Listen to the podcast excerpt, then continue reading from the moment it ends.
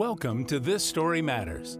Each episode, we visit with people just like you who've walked through events that have grown their faith, transformed their families, drawn them closer to Christ, and refreshed their outlook on life.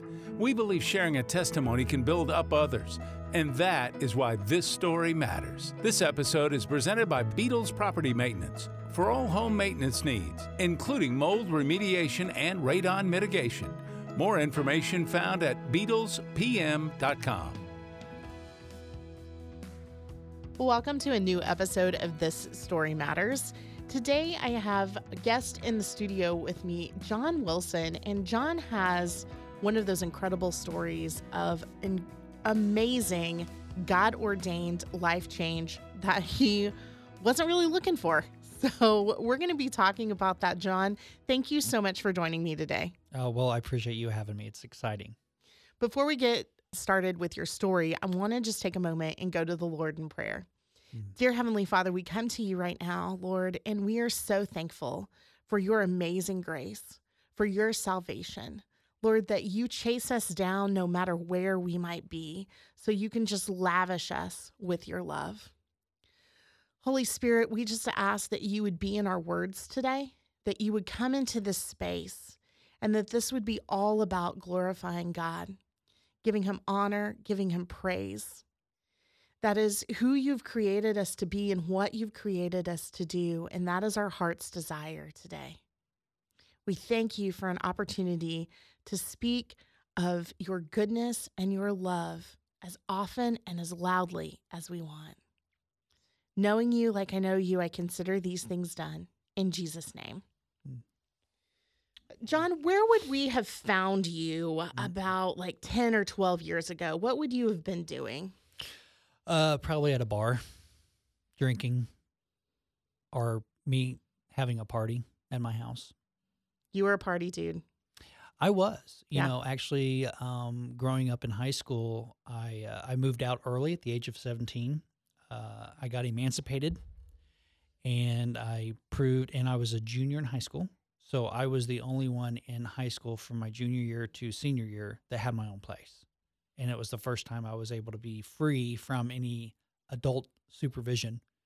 So I, uh, yeah, I would either be having parties at my house or, or the party would be at the, at the local bar. What did, what did that lifestyle look like? What did you aspire to at 17? When you're you're loading your house up with parties, mm-hmm. um, you're hanging out in the bars. What were your life goals? You know, I don't know that I really did have a life goal, um, but what I was always trying to find because it was always I was always trying to find something and I couldn't figure out what that was, and I thought by surrounding myself with people or around having parties, making me putting myself in that atmosphere of you know, hey, like I'm the party guy, come to my house. I'm cool. You know, just looking for things in the wrong places, so yeah. to speak. Uh, you know, I yeah. So I don't know that I had any kind of light. I mean, music had always been something that I loved, and so obviously we would crank it up at the house or crank it up at the at the bar. Uh, I was actually a bartender there at the same at the same time too. So I was like that cool bartender that everyone wanted to come and hang out with and drink with and um, so I, I always liked to try to be, I guess, the center of attention because I was trying to search for stuff, but didn't know what it was. And I thought that was it. Sure. At some point in there, you meet your wife. Mm-hmm. You get married. Yeah, we were both bartenders. We were both bartenders. She was a bartender at a at another local bar uh, at a town just next door to us. And is that how you met? We actually, yeah. So, um, being at a bar, uh, we had this this the we called her the bar the bar mom, right? Like she was everybody's mom at the bar. Um, and she knew I was single as a bartender, and she knew that my wife was a single person at her bar. And she would, this bar mom, she hopped between the two bars, right? And um, she said, "Hey, I I have a girl I would love for you to meet."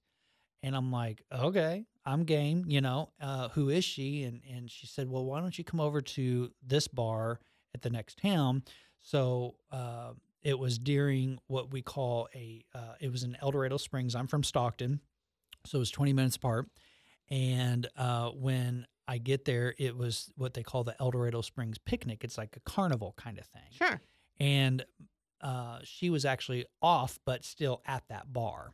And um, we got introduced by our bar mom. And uh, of course, at first, she um, she just saw me as this little skinny guy, which I'm not so skinny anymore. I'll just add that part in there. Um, but this buck 123 guy that's you know was very questionable. Um, and I asked her if she knew how to dance because at that time when I was in school, I loved to dance, and um, so we went out to the street and and and I taught her how to two step. Um, but yeah, so but she was a bar too, so we went. That's how we kind of met was through the bar scene. You guys got married and live happily ever after. Um, no, I wish. Uh, yeah, so uh, the we we got married probably about a year after. Uh, we got pregnant uh, probably six months after, and um, uh, one thing that the both of us did have in common is we loved both going to the bar. We both loved enjoying um, the drugs. The, the, we were we would smoke a lot. matter of fact, her her she would be more into the drugs than even I would be. Um, and she, um, her and her family were all for it, and it was just, it was a, when we would have gatherings during holidays, it was just a big, I would call a weed fest, because that's all we did, right? Um, but yeah, I, I I wish I can say it was happily ever after, but for the first um, several years of our marriage, it was it was the worst thing ever. Um, we we the only thing that we would get along with is uh, we didn't go to church. We didn't like church people, and just most of our arguments was dealing with where are we going to do with the kids while we go out, where are we going to get our drugs, and um, financial issues. Um, there because there was times whenever I would leave, I when when we got together, I was I was veering into the music industry and starting my career in that as a secular uh, promoter. And so as I was starting in that, I would be traveling a lot, and she would uh, she would stay home and, and work or take care of the kids or whatnot. But when I would leave town, and we didn't have the money, she would actually go out to payday loans and get a loan to go buy her drugs because it was just and then we would build up all these payday loans couldn't pay them off couldn't do any of this stuff um, and and that was a good part of our marriage. The only thing that we got along with was was those uh, those topics, um, and and that was a good part of our our marriage. So you, you get involved with music, mm-hmm. and what does that look like for you when you start getting involved in music? Well, it was at that point it was probably like another avenue of the trying to be the center of attention, like I described earlier. Um, doing concerts, what it is, I've always loved music and I always knew that there was something different that I would I would kind of be being involved in it, if that makes sense. And so when I first started in the music industry, I started as a uh, just a small town local guy trying to find a good old country bar band is what I'd call them and try to book them in local bars.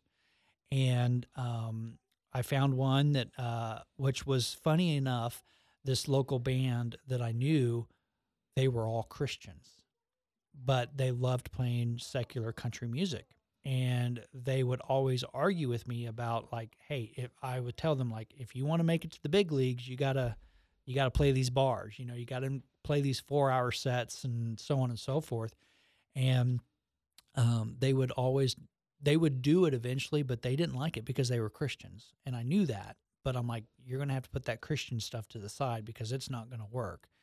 Um, so I started in the industry as as more of less as a booking manager or or manager artist manager for them, and started building up my relationships with these bars that we would play in. So much so with the owners, they they loved having live entertainment, but they wanted more. They wanted more of those national artists, and through those relationships, they actually asked me if I'd be interested in being what we call the inter- an entertainment buyer for those bars. And so we, I, they would hire me as a as a contractor, so to speak, and I would start working my way into the national realm of using the bar money to book these artists and getting my my name known as a national country music promoter and started in bars working my way up to like coliseums amphitheaters um, and and bigger bigger size arenas um, and and probably was a did that for 10 years as a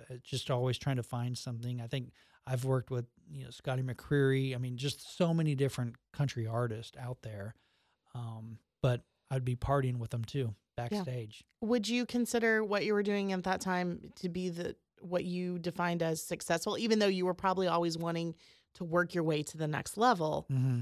At that level, would you look back and say, "Yeah, I probably thought I was successful"? You know, honestly, yeah. Um, it was it was very rewarding financially uh, in some cases, um, especially the big sold out shows that we would have at at a fifteen hundred seat nightclub. Um, it was very easy. Um, it was and and what I liked about it not only was it successful financially in those points too, but I got to drink, and a lot of the artists I I felt like they were my friends because I'd be invited on their bus and we'd we'd smoke, we would drink, we would just have fun.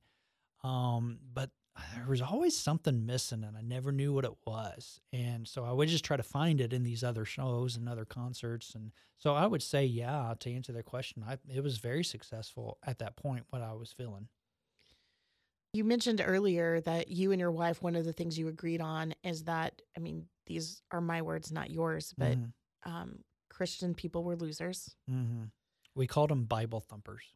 We we that was the one thing that we would always agree on in our relationship was that we would never we would never go to church. We we we always try to avoid when we knew that there was a person walking toward us that was a Christian or religious is what we would call them.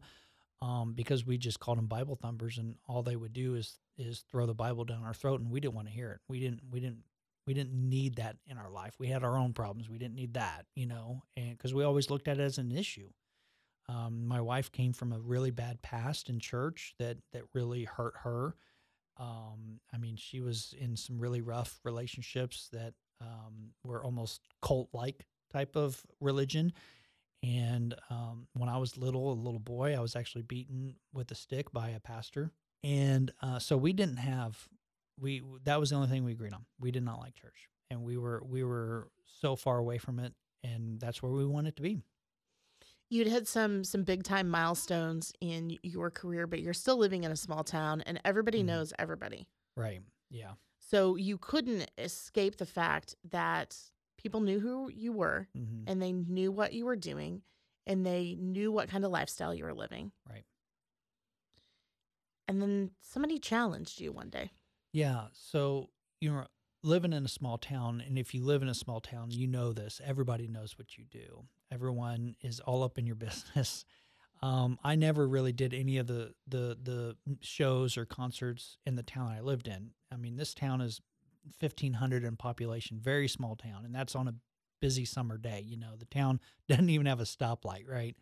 Um, so um, I get invited one time to uh, go play softball, um, which was at a baseball uh, field right down the street from my house.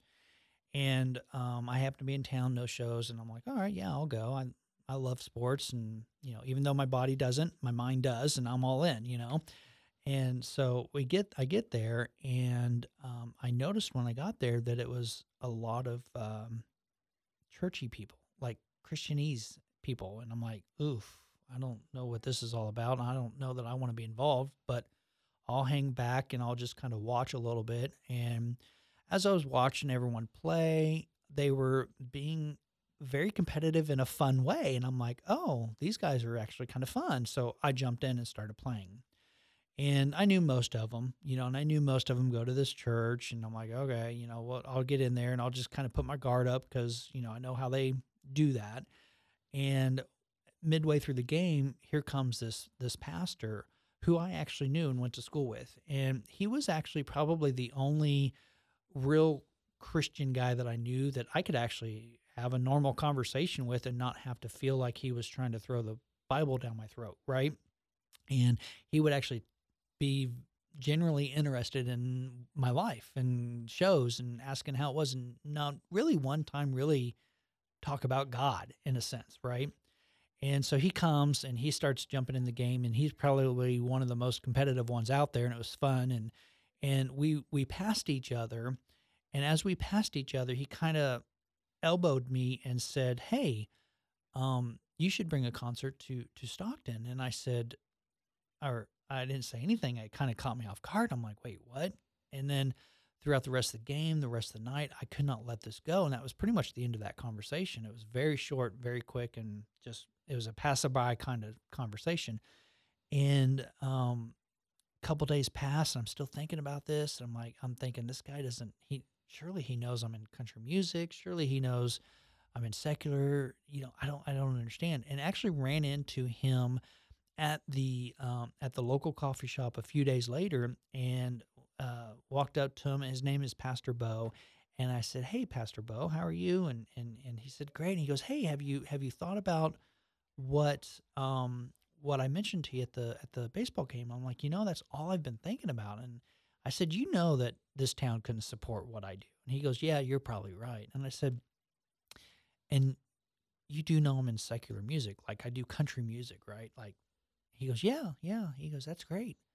I said, "Do you remember what you asked me?" He goes, "Yeah." Have you thought about it? Be, bringing a concert to Stockton? I'm like, "Yeah, I don't think so. I don't think it'll work." And and he goes, "Yeah, you're probably right." He goes, "But how do you do it in the secular world?" And I would say, "Well, in short, I would find a venue, find an artist, put tickets on sale, and hopefully make money."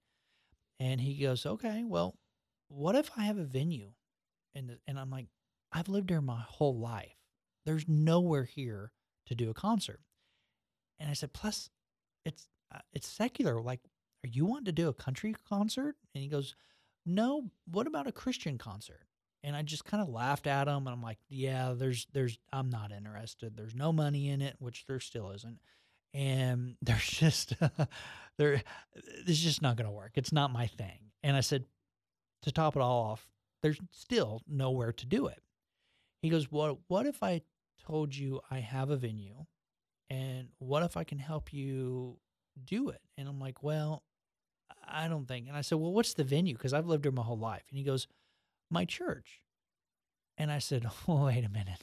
it's like that is a definite no. I said, I am definitely not. I said, if I even step foot in your church, it will probably catch fire.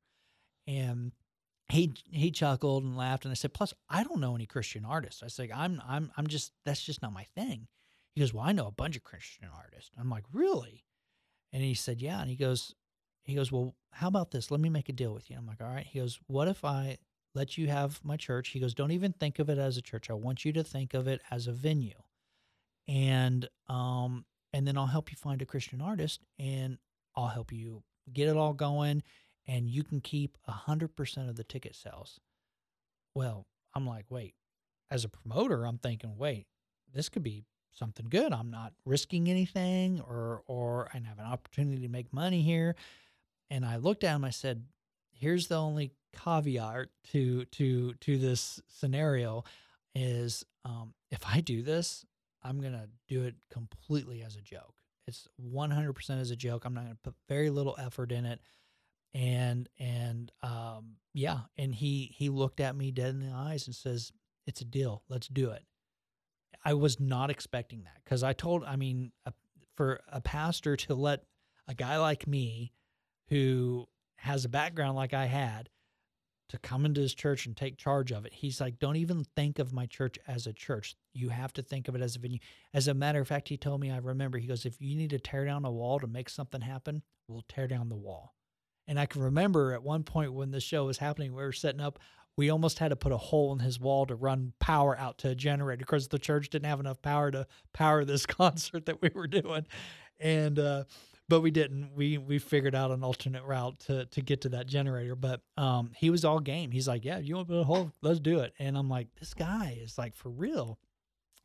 So um, I'm doing this concert, very little effort. I'm doing it as a joke, right? Like as a matter of fact, we try. My wife and I being there, we we try to keep our distance. As a matter of fact, we were outside in the parking lot when most of the concert was going on and doing what we would normally So do it. wait, people showed up. Oh yeah, yeah. It was it was actually Much prob- to your surprise. Y- yeah, I mean, honestly, it, it was probably one of the smallest shows I've ever done compared to what I had been doing Sure. in the secular world. But there was 103 people there in this church that fits about 250. So it was like crazy packed in there, and it was just amazing. I'm like, this is, there were, and I knew most of these people, like they're from my hometown, right? Um, but I didn't, I didn't want to go in there. So we, my wife and I, we do our thing. We were out in the parking lot, we were smoking, doing our thing while this show's going on. Well, the music stops. And you know, you know how you could hear the music from inside the building. You can't make it out, but you can hear the, mm, mm, you know, whatever, and um, and it stops for the longest time. And I'm thinking, oh no, I'm not about to go in there, you know, because normally when music stops, there's something wrong, right? And I'm not, I'm not going in there. I'm gonna, I'm gonna stay here. My back's toward the building. I'm looking at my wife, and and um, as I'm processing and listening and having our conversation, I hear someone say, "Hey, John, come inside." And I looked at my wife and I said, "Who just hollered at me to come inside?" And she looked over my shoulder at the building and she's like, um, "Nobody." And I'm like, "No, somebody just hollered for me to come inside." And she's like, "No, nobody hollered for you. Lay off the pipe, you know." And I'm like, "No." So I put everything down and I went inside. And when I went inside, the reason why I didn't hear anyone talking or any any music going because the lead singer of this band he was actually talking. He was sharing a story of some kind. And i'm in the back and i'm listening. And as i'm listening this guy he's he's talking about drugs and alcohol. And honestly stephanie at first i i thought this guy was telling everyone about me i was i was starting to get red in the face and very angry because this guy who does not know me somehow knows everything about me because he's telling everyone in my own hometown that I'm a drug dealer and I drink a lot and all this stuff because I All the things that you'd been doing. all the things that I had been doing, he's saying this stuff. And as I'm sitting here listening and being angry because one, there's no music. I don't want preaching. That's not what I wanted to do. And and even though I was doing this as a joke, I still wanted what I was paying for. You know what I'm saying? And then he gets to a point where he says, but at one point, I I wanted to end it all. And then I'm like, wait, he's not talking about me.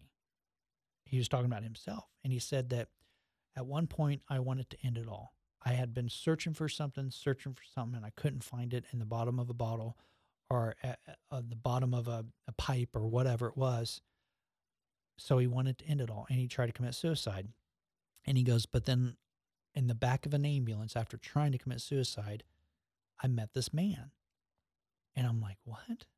And I'm listening. I'm still a little angry because I'm like, I don't understand what's going on. I have no control over this show. I'm the promoter. I'm supposed to have control over this thing and nothing. And I'm sitting here listening to preaching, and that's not what I wanted. I wanted music, I wanted a concert. And he says, he goes, I met this man, this man in the back of an ambulance who freed me from everything. And I'm like, what? What do you mean? And I'm just trying to process this, right?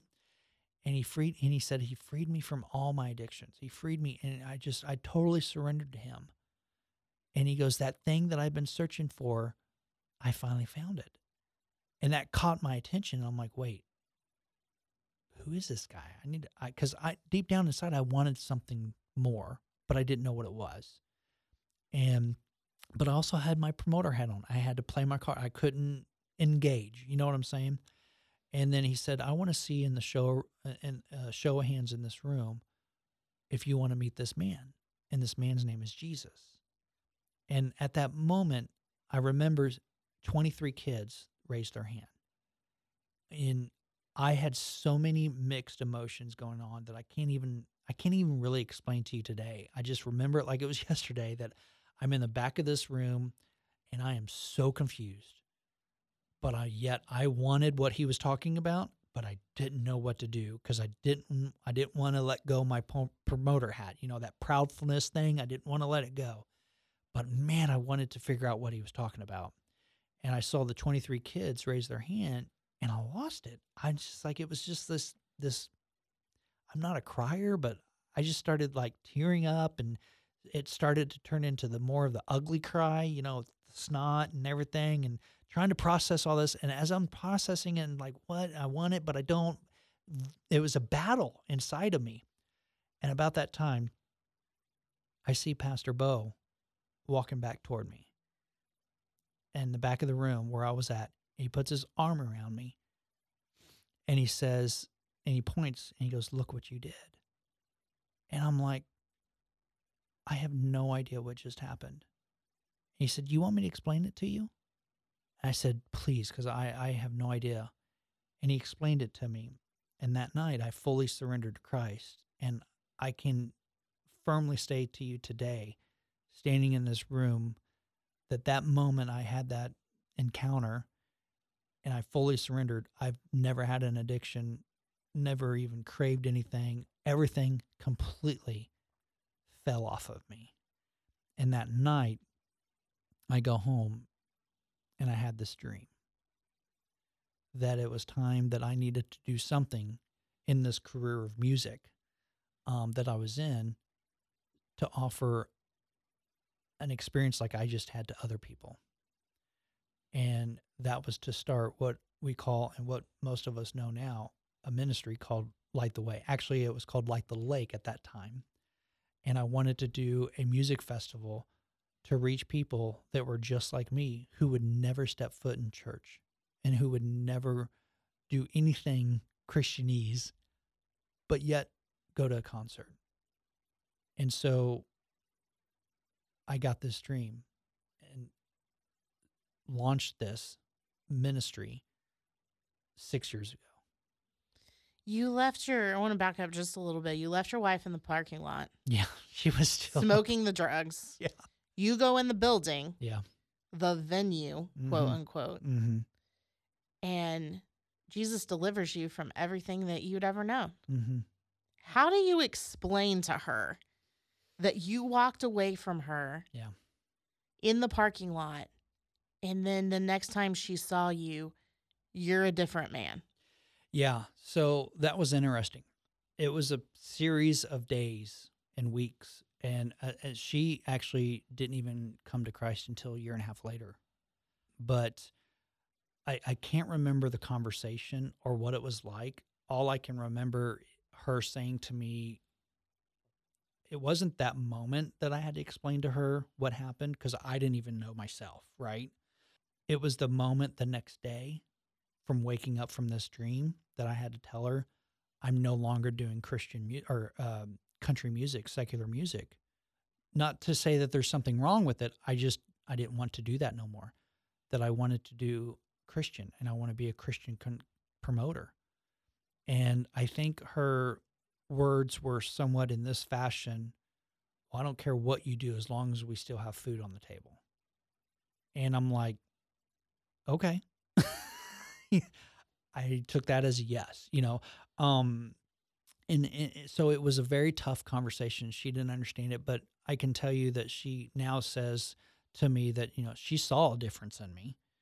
Um, didn't know what it was, couldn't understand it um, until I invite her to an actual family retreat that happened in Branson, where she actually gave her life, which was actually after our first year festivals because we we launched our first year festival in 2017 in Stockton, which was a beautiful thing. It was a one day, first time ever doing a music festival in my whole career. Uh, and, and to back up a little bit, I always wanted to be a mu- I wanted to always do a music festival, and I tried to do it in the country world, and every door I'd try to walk in, it just slammed on my face, and it just never picked up. And the moment I surrendered and said I want to do a, a Christian music festival, it's like everything played out right. And we did our first year music festival in 2017 in Stockton, had over 10,000 people show up in this little bitty town, A town of 1,500 people. a town of 1,500 people, where hundreds of lives were changed that first year. Um, including mine. I'm like, I don't even know what's happening. I'm still trying to process everything, you know, and I don't didn't even know any of the artists that were coming and performing. It just it was just like this is amazing. Is that moment that when I said earlier that I was looking for something, I was trying to feel something, I couldn't figure out what it was. I knew what it was then. And it took that first year festival to realize that this is what I'm looking for. This is what I'm called to do. And um, yeah, so I mean, and here we are. Fast forward to today. You know, we do the one day festival in 2017. We freak out. Town 1,500 people, over 10,000 people show up. I remember the the mayor of the town was like, and the city administrator was just like, we can't do this many people at once. So we decided the second year to do multiple day, and I think we had over 23,000 people show up. Um, and then literally we couldn't do it there no more. I all of a sudden felt I had a massive draw to come down here, but didn't know anyone. Uh, I only knew you and and your colleagues. Yeah, and that was it. You know, I didn't know anyone else, and didn't know what any of this meant. But I knew I had to come down here, and it was scary because I knew that it was the end of that season of what was called Light the Lake at that time and I didn't know how to even explain it to to you and your colleagues when I came down here to share it. And the beautiful thing was that you didn't have to because we had already had conversations internally and conversations with the Lord that it's time to move this. Right. It's time for the next season. So when you walk in and you're like, I don't know how to tell you guys this. Well, let us talk first. And you're like, oh my goodness, that's exactly what needs to happen. Right. Um, and we were able to, to connect you with a very godly man that seemed mm. to have exactly what you needed for the next season. Well, and and there's more to that story too. You connected me with a very godly man in the community that had um, actually ended up being adopted as my spiritual father, um, and who's at who still to this day is I, I'm under his wing and and and has been a part since we moved down here.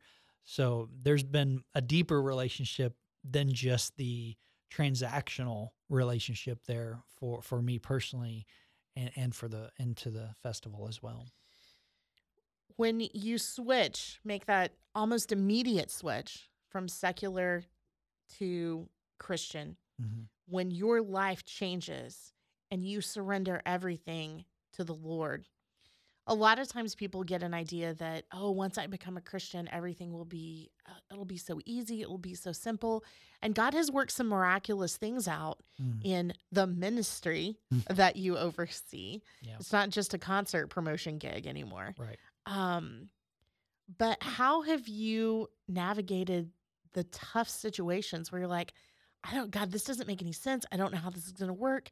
Have you ever been like, why did you put me here? I'm not ready for this. Mm. Every day. Every day I ask that question to God because, you know, the the festival and the ministry, you know, we're mostly known for our festival, but we are a ministry as well. Um, it comes with a theme that the Lord puts on my heart, you know, and the first year it which actually is our foundation was themed around taking church outside the walls. We created that as as the foundation, the permanent foundation of the ministry because my heart is I wanted to have people to have that same exact opportunity that I had at a concert. Um, so the only way I can do that is to reach those people that would not step foot in church. So that's where take church outside the walls come from, right? So that was kind of like our first year theme. Uh, the following year was healing. The Lord placed on my heart that we wanted to do healing, and you guys were there. Remember, we set aside two hours of a healing service in the middle of a festival where I don't know how many people received healing, whether it was physical, mental, or spiritual. It was God moved, right? And um, then year 19, we had Kari Jobe. It was a year of worship, you know, and then we had to skip the year because COVID, but then coming back, we did the year of revival, and, and then now this year, Jubilee. I say all that because every theme that is that is planted in my heart, it seems like God takes me through something, right? And I don't understand it. I don't I, I ask why why why am I here? Why am I doing this? I question it every day. Till this day, I still question why do you have me do this? You know, because there's a lot of things that don't make sense. There's a lot of trials that I go through on a daily basis uh, to to see this ministry happen. Um, so, in short, to answer your question, yeah, I ask God every single day to this day too, why why am I here? Why do you have me doing this? And the only thing that I keep hearing back from Him is is the response, You're the one that said yes. And I'm like, Okay. I'm scared not to say yes. Right? Actually. Yeah. You know, um, and and I can tell you countless stories of of just different things that um, that I go through that's growing me. I I hope spiritually, um, but it it is. It's so much more than a music festival. It is so much more than a music festival. Um, my new high is not the drug or the alcohol. It's seeing those people being baptized because we do on the spot baptisms at these events. Um, it's seeing the life changing families come together, relationships restored. You know, um, my relationship, mine and my wife's relationship being restored. A year and a half of literally light and dark in our house. Um, in the moment that she surrendered to Christ, we became one. But there was a bigger story there because um, this is totally off script, but um, we were going into year two of our festival. And I think it was three years, two or three years prior to that year, I was unfaithful in my marriage for, at a concert, a secular concert. And I never told my wife. Never and it had been two or three years and i just i was going to take it to my grave. And year two was the theme of healing and there needed to be some healing done in me. Um i got really sick was diagnosed with um a, a, a chronic or not a chronic but a um like like a, a brain vertigo type thing where uh, I was I, I would wake up and dizzy for three it was it was two months straight of just straight dizziness and sickness. I, I, mean I had to go to special therapy and all this stuff. And i'm asking god it's like how can i have a platform for you to move in healing whenever i'm sick myself? And it was through through time and prayer i'm thinking what is wrong with me? Why is this not moving? And the lord brought back that sin that i had committed and never told my wife. He goes, If you want me to move in you so that I can move through the festival, you need to take the lid off and you need to tell your wife. That was the hardest day of my life when I had to tell my wife that I was unfaithful to her. And this was six months before the year two of our festival. And I thought we were done. I'm like, how am I going to be this new Christian promoter and now have a divorce on my hands, you know. I didn't know. I didn't know what that was going to look like, and I was scared. And I remember I came home, and the other part too, I was scared that by me telling her she was going to lose her salvation and fall back into drugs and alcohol too, you know. And so I was so scared for that. I, I was ready to face my consequences, whatever that looked like but I was scared for her. I did not want her to fall back into that trap because she was she had only been saved six months at this point. And I remember she came home and I said we need to talk, and I told her, and it was not a good night. It I mean we had we had to call our pa- pastor Bo and and his wife and come over and she left Beth left she left for I think two or three hours I can't even remember um, and I can remember on my knees in the front room just praying to God, please keep her, protect her. Don't let her slip away. Don't let her go back to that bar. Don't. I, and I said, God, I'm ready to take my punishment. I was ready to, I was ready. Whatever that was, I was ready for it. I was owning up to my mistake. I just didn't want her to lose her salvation. Three hours later, she comes home and she opens up the front door and I'm just kind of coming up from the floor because I heard her come in and she goes, Let's come outside and talk. And we go outside and talk and she goes, I've been driving around and I've been thinking and praying. And I'm like, Ooh, you were praying. I wasn't expecting that response. And she said, You don't know how many times I drove by the bar and I wanted to stop She goes, I can't even count how many times I wanted to stop, but I never could stop. I, my car literally won't turn in that parking lot. So I just kept going. And I'm like, yeah. She goes, and through praying and just trying to figure out everything and process, all she could hear is what God, what she felt like God was telling her. And I'm like, what is that? Because I'm scared. I'm thinking, okay, here we're going to end this, right? And she, um, she just said, uh, "I'm supposed to tell you that the devil's not going to take our marriage." And she goes, "I just want to let you know that I forgive you, and we're going to get through this together." I lost it, but it it was a healing moment for our marriage. It was such a healing moment, and I remember that um, I, I was completely physically healed at that moment. In my heart, I was healed. Forgiveness was flowing through. And I think I would say now that our marriage is probably the strongest it's ever been. And we're just, we're doing this thing called life together. And uh, we're watching God grow through it. Light the Way has gone from a festival in a small town of 1,500 people to festivals not just one here in Southwest Missouri, but you're looking at multiple cities outside of Tulsa, mm-hmm. outside of Memphis, outside of Dallas. Mm-hmm. There are a lot more than 1,500 people there. Yeah. And people may be like, why are you so hung up on the numbers? And I know you well enough, John, to know that each one of those numbers is a person. Soul someone that very well may need an invitation to come to a music festival mm. and experience something they've never experienced before.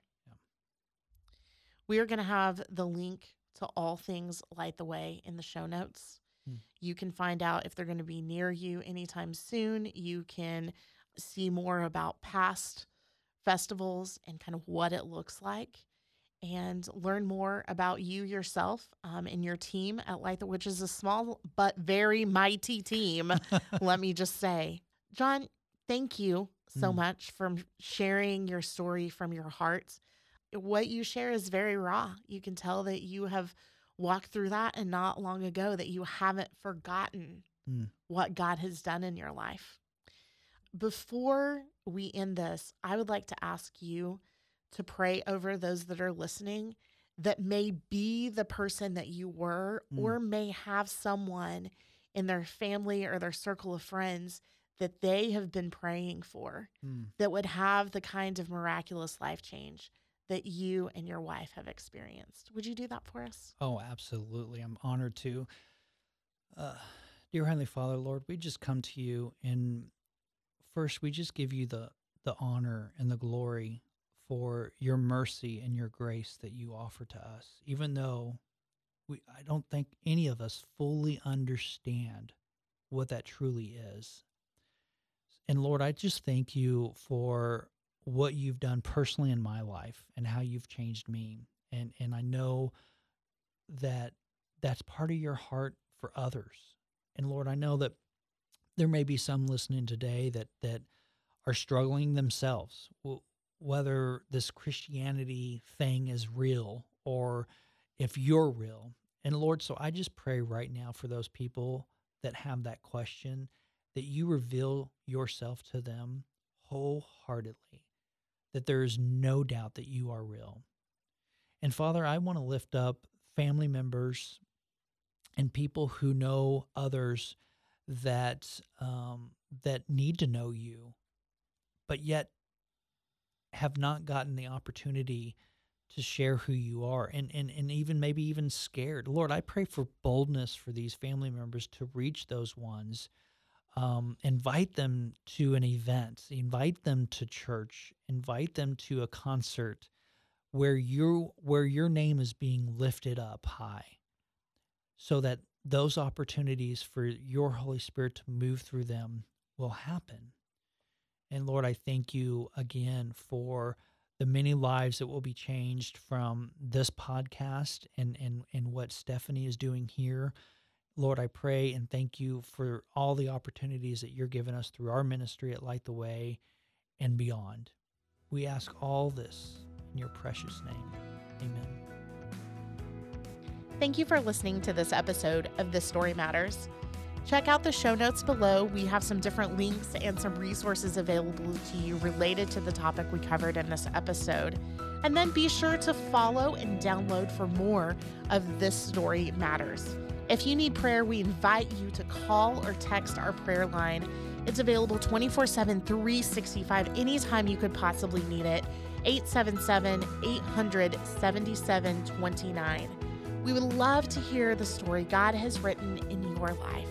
Email us with your story at thisstorymatters at thewind.radio.